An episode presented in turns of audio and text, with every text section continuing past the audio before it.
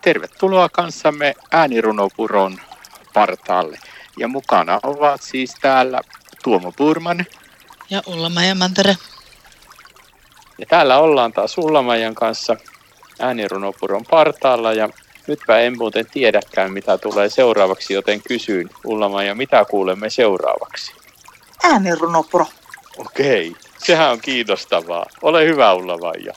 Äänenrunopurolla voi ilahduttaa montaa erilaista tapahtumaa. Sopii esimerkiksi pikkujouluun tai jopa leirikouluun. Polttareissa sitä voi kuunnella. Tarpeen tulee runoa voi muunnella. Yritysten illanviettoihin sen voi tilata. Enkä silloin aio iltaani pilata.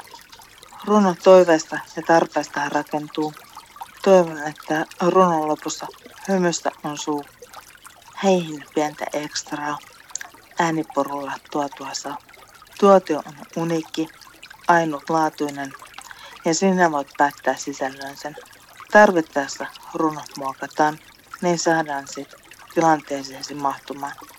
Saunaillan ratoksi tai ihan omaksi iloksi. Yritysten palaveria keventämään, mitä tarpeita lieneekään. Runo taipuu tietenkin myös surun, enkä silloinkaan turvaudu kuruun vaan koetaan runolla lohduttaa, luoda uskoa tulevan. Tekniikkaa Tuomo hoitelee, itselleen tekniikka tuskin aukenee. Yhteistyötä, sillä pärjätään, tuodaan hieman väriä elämään. Kiitos sulla Maija. Ja tosiaan äänirunot ovat kivoja runoja.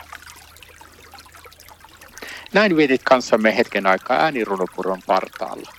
Ja mukana olivat Tuomo Purman ja Ulla Mantere.